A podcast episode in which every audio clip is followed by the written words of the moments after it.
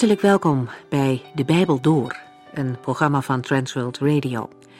De Bijbel Door is een radioserie die u in vijf jaar meeneemt door de hele Bijbel. Van Genesis 1 tot Openbaring 22.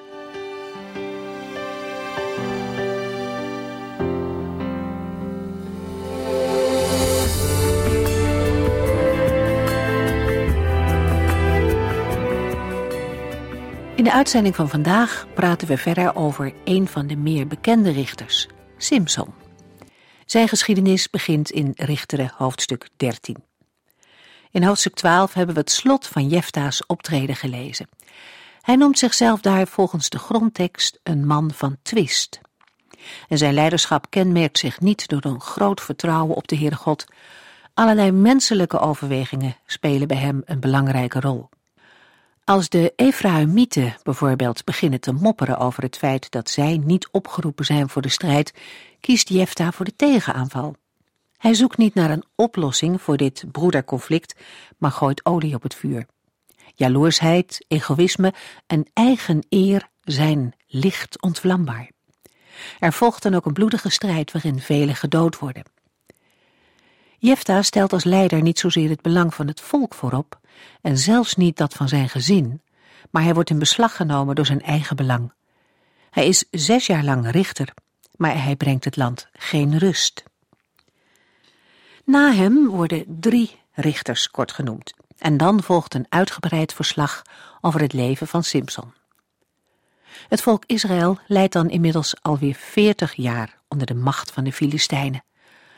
Opvallend is dat hier niet gesproken wordt over het roepen tot de Here om verlossing. En toch trekt de Heere zich hun lot aan. Het begint met een bezoek van de engel van de Heere aan de vrouw van Maoach. Zij kon geen kinderen krijgen, maar krijgt nu van de engel de belofte dat zij een zoon zal krijgen. Een bijzonder kind zal het zijn, dat vanaf het begin toegewijd is aan de Heere. En als zij het haar man vertelt, maakt hij zich zorgen over hoe ze de jongen moeten opvoeden.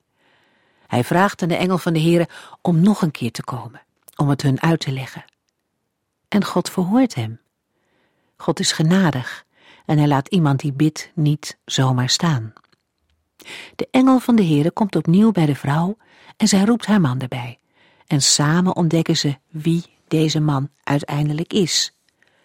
Maar Oach schrikt als hij merkt met wie hij te maken heeft. Wij zullen vast sterven, zegt hij. Maar zijn vrouw is al verder. Zij begrijpt meer van God. Ze zegt, als de Heer dat had willen doen, had hij ons offer niet aangenomen en dit alles aan ons verteld.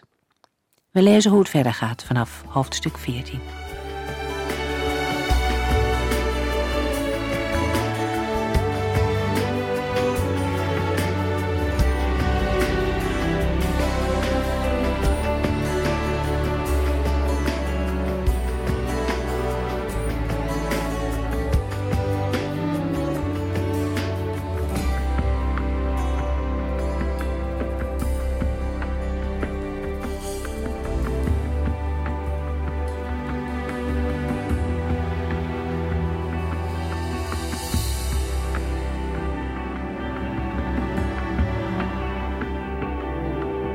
In de vorige uitzending waren we getuigen van de geboorteaankondiging van Simpson. Zijn ouders werden op een bijzondere manier ingelicht over zijn geboorte. Zijn geboorte was een wonder, want zijn moeder was onvruchtbaar. De engel van de Heere verschijnt aan hen beiden. Daarbij valt het op dat Manoach steeds zijn vrouw nodig heeft om de gebeurtenissen op de juiste wijze in te schatten. Hij heeft veel vragen en weet in het begin niet hoe hij de verschijning moet inschatten. Hij raakt van zijn stuk als de engel zegt: Ik wil wel blijven, maar zal niets eten. Maar als u toch iets wil geven, breng het dan als brandoffer aan de Heere. Dan wil Manoach zijn naam weten, om iedereen te vertellen dat de engel de geboorte heeft voorspeld. Waarom wilt u mijn naam weten? Die is onuitsprekelijk. Maar Noach had nu toch wel moeten weten wie hij voor zich had. Maar net zoals de rest van de Israëlieten heeft hij geen ervaring met een spreken en ingrijpen van God. Na het offer dat hij brengt, beseft hij dat zij een engel van de Heere hebben gezien.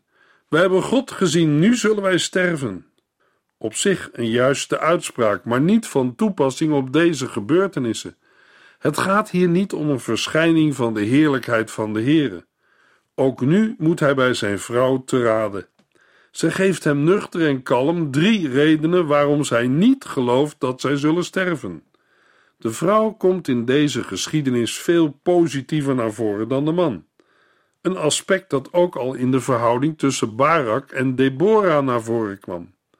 Rechters 13 sluit af met de vermelding dat Simson wordt geboren en in één zin wordt van zijn jeugd gezegd dat de jongen opgroeit en de Heere hem zegent. Daarna verschuift het blikveld direct naar Simson als volwassen man, die door de geest van de Heere tot daden wordt aangezet. Op grond van zijn bijzondere geboorte en speciale toewijding zijn de verwachtingen over Simson hoog gespannen. Des te meer valt het dan ook tegen wat er in het vervolg over Simson wordt verteld. Rechters 14, vers 1 tot en met 4. Op een keer kwam Simson in Timna en ontmoette daar een Filistijns meisje. Hij ging naar huis en zei tegen zijn ouders dat hij met dat meisje wilde trouwen. Maar zijn ouders hadden bezwaar tegen dat huwelijk. Waarom trouw je niet met een meisje uit ons eigen volk? zeiden ze. Waarom kies je juist een meisje van die heidense en onbesneden Filistijnen? Is er bij het volk Israël niet één meisje met wie je zou willen trouwen? Maar Simson zei tegen zijn vader: Ik wil niemand anders dan haar. Ga haar voor mij halen. Zijn ouders wisten echter niet dat de Heer dit zo had geleid, want hij zocht een gelegenheid om iets tegen de Filistijnen te doen, die in die tijd Israël bezet hielden.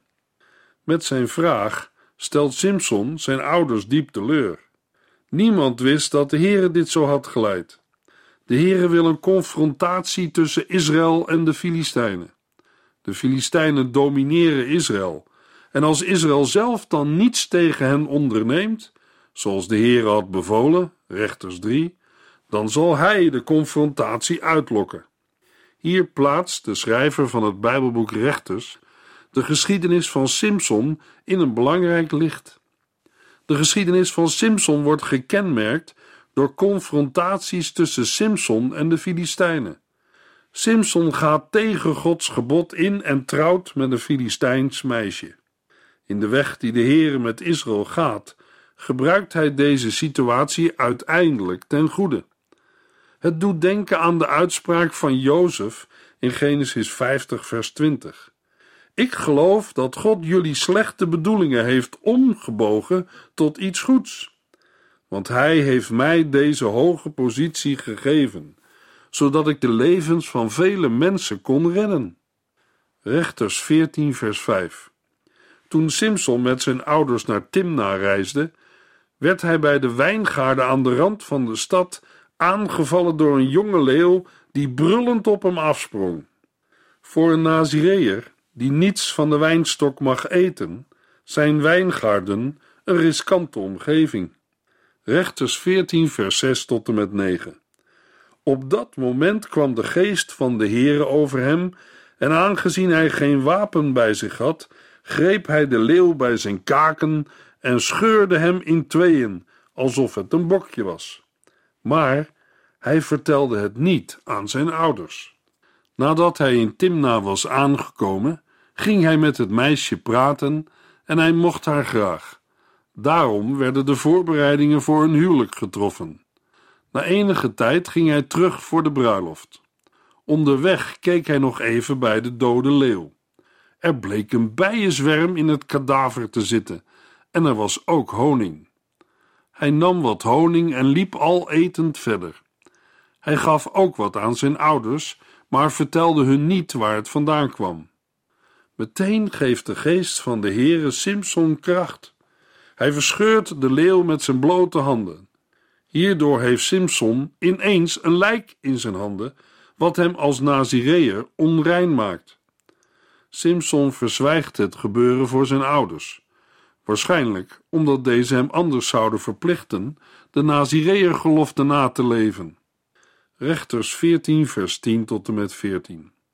Terwijl zijn vader bezig was met de voorbereidingen voor het huwelijk, gaf Simson een groot feest voor dertig jonge mannen uit de stad, zoals in die tijd gebruikelijk was. Toen Simson vroeg of zij een raadsel wilden horen, waren ze er best voor te vinden. Als jullie mijn raadsel kunnen oplossen binnen de zeven dagen van het bruiloftsfeest, zei hij, dan zal ik jullie dertig stel bovenkleren en onderkleren geven. Maar als jullie de oplossing niet weten, moeten jullie al die kleren aan mij geven. Goed, zeiden de anderen, vertel het raadsel maar. En dit was zijn raadsel. Voedsel kwam uit de eter en zoetigheid uit de sterke. Drie dagen later hadden zij nog steeds de oplossing niet gevonden. Zoals de gewoonte was, bereidde Simson een huwelijksfeest voor. Het feest werd in het huis van de bruid gehouden. En alle gasten waren Filistijnen. Raadsels waren in die dagen een gewoonte. En Simson gaf de gasten een raadsel op. Als de oplossing van het raadsel werd verteld, werd daarvoor een beloning gegeven. En dat waren in dit geval dertig boven- en onderkleren zonder te weten dat Simson de leeuw had gedood. En de honingraat in het karkas van de leeuw konden zij het raadsel niet oplossen. Rechters 14, vers 15 tot en met 18. Op de vierde dag zeiden ze tegen zijn jonge vrouw: Probeer het antwoord van je man los te krijgen, anders zullen wij je vaders huis met jou erin platbranden. Heb je ons soms op dit feest uitgenodigd om ons arm te maken? Toen barstte Simpsons vrouw in tranen uit en verweet haar man: Je houdt helemaal niet van mij, je geeft niets om me, want je hebt mijn volk een raadsel opgegeven en mij de oplossing niet eens verteld. Ik heb het zelfs niet aan mijn ouders verteld, waarom dan wel aan jou? antwoordde hij. Maar steeds, als ze bij hem was, huilde ze en dat hield ze de rest van het bruiloftsfeest vol. Ten slotte, op de zevende dag, vertelde hij haar het antwoord en zij verklapte het onmiddellijk aan de jonge mannen. Toen, op de zevende dag, voor het donker werd, vertelden de jonge mannen Simson het antwoord. Ze zeiden: Wat is zoeter dan honing? En wie is sterker dan een leeuw? Maar Simson antwoordde boos: Jullie hebben mijn vrouw uitgehoord, anders hadden jullie het antwoord nooit kunnen weten. Gedwongen door de situatie probeert de vrouw Simpson de oplossing van het raadsel te ontfutselen. Daarbij schuwt zij manipulatie niet. Simpson moet door het raadsel te onthullen maar eens bewijzen dat hij haar echt als bruid wil. Simpson verliest de weddenschap door verraad van zijn bruid. Rechters 14, vers 19 en 20. Toen kwam de geest van de Heer over hem. Hij ging naar de stad Askelon doodde daar dertig mannen en nam hun kleren. Die gaf hij aan de jonge mannen die het antwoord hadden gegeven. Woedend ging hij naar zijn ouders terug en bleef bij hen wonen. Zijn vrouw werd toen uitgehuwelijkt aan de man die bij het huwelijk ceremoniemeester was geweest. Nu worden er in een heel andere stad, Askelon, dertig onschuldige slachtoffers gemaakt voor een probleem in Timna. De andere Filistijnse steden, Ekron, Gat of Asdod, zijn veel dichterbij. Misschien wil Simson ervoor zorgen dat zijn daad niet uitkomt door de kleding zo ver mogelijk van huis te gaan halen. Maar tegelijk wordt de spanning hierdoor vanuit Timna uitgebreid tot de hele Filistijnse regio. Rechters 15, vers 1 tot en met 5. Een poos later, tijdens de tarweoogst, ging Simpson zijn vrouw opzoeken en nam een geitenbokje als geschenk mee. Hij wilde bij haar binnengaan, maar haar vader weigerde hem binnen te laten. Ik dacht beslist dat je haar haatte, verklaarde hij. Daarom heb ik haar aan de ceremoniemeester uitgehuwelijkt. Maar hoor eens, haar jongere zuster is nog mooier dan zij. Neem haar maar. Toen zei Simpson ik zal onschuldig zijn voor wat ik de Filistijnen nu ga aandoen. Hij ging weg en ving driehonderd vossen. Hij bond ze twee aan twee met de staarten aan elkaar, met een fakkel ertussen. Toen stak hij de fakkels aan en joeg de vossen door de rijpe korenvelden van de Filistijnen. Alle korenvelden met de korenschoven en het ongemaaide koren brandden tot de grond toe af. Het is tijdens de tarweoogst als Simson zijn vrouw weer gaat opzoeken. Maar haar vader laat hem niet binnen, omdat ze nu de vrouw van een andere man is. Na wat er op de bruiloft is gebeurd, dacht hij dat Simson zijn dochter niet meer wilde. Ter compensatie biedt hij zijn jongere en knappere dochter aan. Maar Simson is woedend en dreigt met vergelding tegen alle Filistijnen.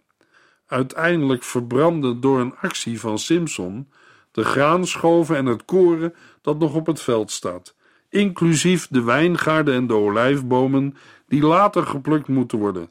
Een gigantische ramp voor de Filistijnen. Rechters 15, vers 6 tot en met 8.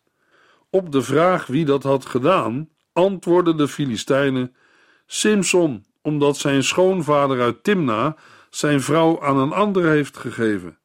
Toen gingen de Filistijnen het meisje en haar vader halen en ze werden levend verbrand. Ik zal niet rusten voordat ik wraak heb genomen voor deze moord, zwoer Simson. Hij richtte een ware slachting onder hen aan en verborg zich daarna in de rotspleet van Etam. Na de confrontatie trekt Simson zich terug uit het gebied van de Filistijnen. Hij verschuilt zich bij Etam. Het gevolg is dat de situatie nog verder escaleert. Nu raakt ook Juda bij het conflict betrokken. De Filistijnen dringen met een groot leger door tot Lechi. Daar vragen de mannen uit Juda: Wat komen jullie hier doen? Ze willen Simson hebben en zijn eigen volk moet hem met touwen binden en hem aan hen uitleveren. 3000 Judese mannen gaan naar Etam om Simson te halen. Zij moeten zweren dat ze hem niet doden en dan gaat Simson mee. Geboeid met twee nieuwe touwen. Rechters 15, vers 14 en 15. Zodra Simson in Lechi aankwam, liepen de Filistijnen hem juichend tegemoet. Maar de geest van de Heere kwam over Simson en gaf hem zo'n kracht dat de touwen om zijn armen als draadjes knapten en hij de handen vrij had. Hij pakte een ezelskaak op van de grond en sloeg daarmee duizend Filistijnen dood. Een ezelskaak behoort tot een karkas. Dat Simson door de aanraking onrein wordt, lijkt hem niet te deren. Na het gevecht roept hij een poëtische overwinningsspreuk uit. Daarna gooit hij de ezelskaak weg en prijst zichzelf. Hij noemt de plaats naar zijn overwinning: Ramat Lehi, Kaakheuvel. Met enige ironie wordt Simson beschreven als iemand die zichzelf bewondert. Hij erkent de Heere niet als helper. In het vervolg wordt verteld dat Simson vreselijke dorst kreeg. De dorst is zo sterk dat zijn zelfingenomenheid verandert. Simson geeft toe dat de Heere hem de overwinning heeft geschonken. Het motief hiervoor lijkt niet zozeer verootmoediging te zijn, maar eerder dat hij de Heere wil overhalen hem water te geven. Toch wordt zijn gebed verhoord. Net zoals bij de andere rechters wordt de tijdsduur van Simpsons richterschap vermeld: twintig jaar. Maar er is geen sprake van rust. Het land bleef in de handen van de Filistijnen. Vers 20. Daarmee is de geschiedenis van Simson afgesloten. Rechter 16 is een toegevoegd hoofdstuk over het einde van Simsons leven. Rechter 16, vers 1 tot en met 3. Op een dag ging Simson naar de Filistijnse stad Gaza en bracht de nacht door bij een prostituee. Al gauw wist iedereen dat Simson in de stad was. De hele nacht lagen bij de stadspoort mannen op de loer om Simson gevangen te nemen wanneer hij de stad zou uitgaan. Maar er gebeurde niets. Morgenochtend, zeiden ze tegen elkaar, zullen we hem weten te vinden en hem doden. Simson bleef tot middernacht bij die vrouw en ging toen naar de stadspoort.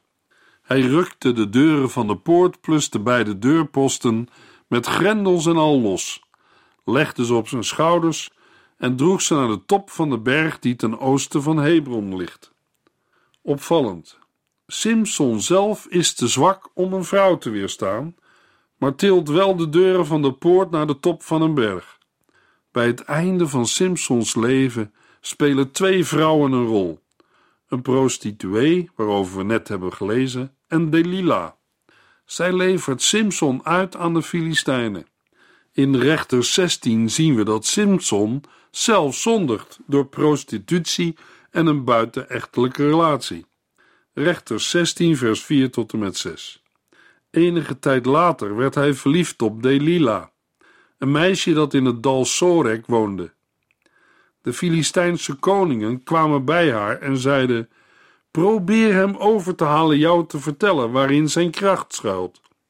Wij zullen hem dan overmeesteren en in de boeien slaan om hem zo te onderwerpen. Ieder van ons zal je hiervoor 1100 zilverstukken betalen. Toen smeekte Delilah Simpson haar zijn geheim te vertellen. Wat volgt is een viervoudige herhaling van hetzelfde tafereel, met veel woordelijke overeenkomsten. Delilah probeert Simpson over te halen het geheim van zijn kracht prijs te geven. Bij de derde poging komt Simpsons voorstel gevaarlijk dicht bij de waarheid. Simpson vertelt Delilah over zijn zeven haarvlechten en zegt dat ze die in een weefgetouw vast moet weven. Dan is hij krachteloos. Terwijl Delilah weeft, valt Simpson argeloos in slaap. Maar opnieuw weet Simpson zich tijdig los te rukken als de Filistijnen hem willen overmeesteren. Vers 13 en 14. Vanaf vers 15 neemt Delilah's manipulatie duidelijk de overhand. Simpson lijkt niets geleerd te hebben van zijn eerdere ervaringen met een Filistijnse vrouw. Uiteindelijk legt hij zijn hele hart voor haar bloot om van het gezeur af te zijn. Simpson geeft zonder voorbehoud het geheimprijs van zijn wonderlijke kracht, van Gods kracht in hem, die hij alleen heeft gekregen voor de bevrijding van Israël uit de macht van de Filistijnen. Rechters 16, vers 15 tot en met 17. Hoe kun je nu zeggen dat je van mij houdt, terwijl je me niet eens vertrouwt? Verweet ze hem. Je hebt me al drie keer bedrogen en nog steeds niet verteld waardoor je zo sterk bent. Ze bleef hem dag in, dag uit aan zijn hoofd zeuren, tot hij er zo verdrietig en moedeloos van werd dat hij haar zijn geheim vertelde. Mijn haar is nooit geknipt, bekende hij, want ik ben een Nazireër van God vanaf mijn geboorte. Als mijn haar zou worden geknipt, zou ik mijn kracht verliezen en net zo machteloos zijn als ieder ander mens. Zijn lange haar was het teken van de belofte aan de Heere. De kracht lag niet gelegen in zijn haar, maar in de geest van God die steeds over hem kwam. Rechters 16, vers 18 en 19. Delila begreep dat hij haar nu eindelijk de waarheid had verteld. Daarop liet ze de Filistijnse koningen komen. Kom nog één keer, zei ze, want nu heeft hij mij echt de waarheid verteld. Daarop kwamen de koningen en namen het beloofde geld mee. Toen liet ze hem met zijn hoofd op haar schoot inslapen en wenkte iemand om zijn zeven vlechten af te knippen. Zo slaagde zij erin hem machteloos te maken, want hij raakte zijn kracht kwijt.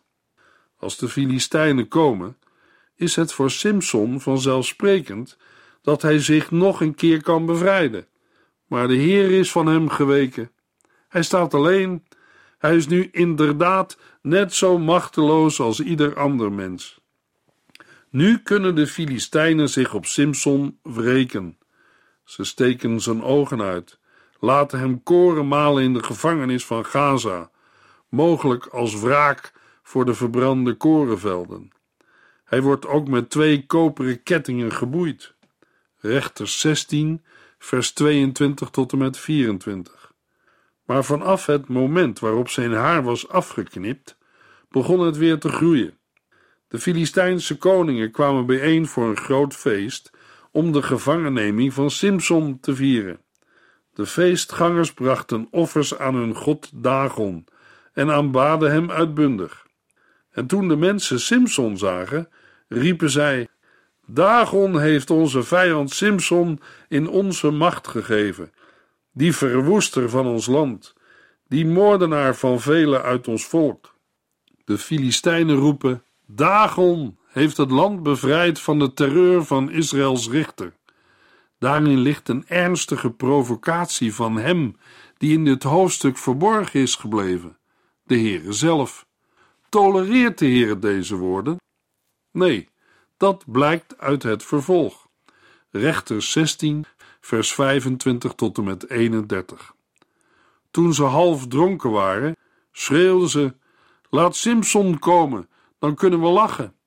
Simson werd uit de gevangenis naar de tempel gehaald en neergezet tussen de twee zuilen die het tempeldak droegen. Hij zei tegen de jongen die hem begeleidde: Laat mij maar los. Ik wil graag even leunen tegen de zuilen. De tempel was afgeladen met mensen. Ook alle Filistijnse koningen waren aanwezig. En op het platte dak zaten nog eens drieduizend mensen, die zich vermaakten met de aanblik van Simson. Toen bad Simson tot de Heere: Almachtige Heere, denk aan mij. Geef mij nog eenmaal kracht, o God, zodat ik wraak kan nemen op de Filistijnen voor het uitsteken van mijn ogen. Daarop greep hij de twee middelste zuilen waarop de tempel rustte. Laat mij met de Filistijnen sterven, bad hij. Toen duwde hij uit alle macht tegen de zuilen en de tempel stortte in, bovenop de koningen en alle andere mensen. Zo doodde hij in zijn eigen dood meer mensen dan tijdens zijn hele leven. Later kwamen zijn broers en andere familieleden naar de plaats van de ramp om zijn lichaam naar huis te brengen. Ze begroeven hem bij zijn vader Manoach, tussen Sora en Estaol. Simson had Israël twintig jaar geleid.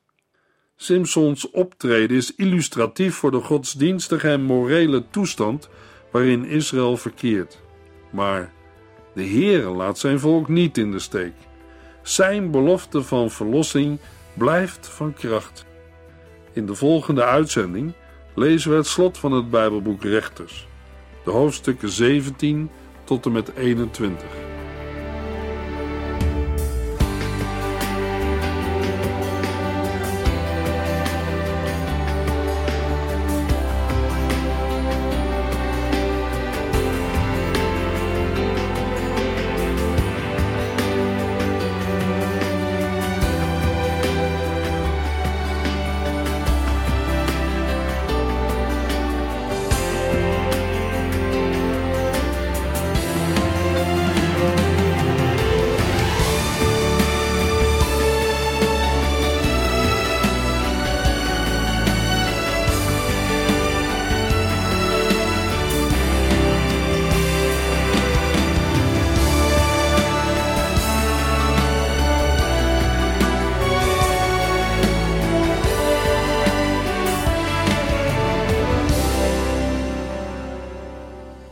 Geluisterd naar De Bijbel Door.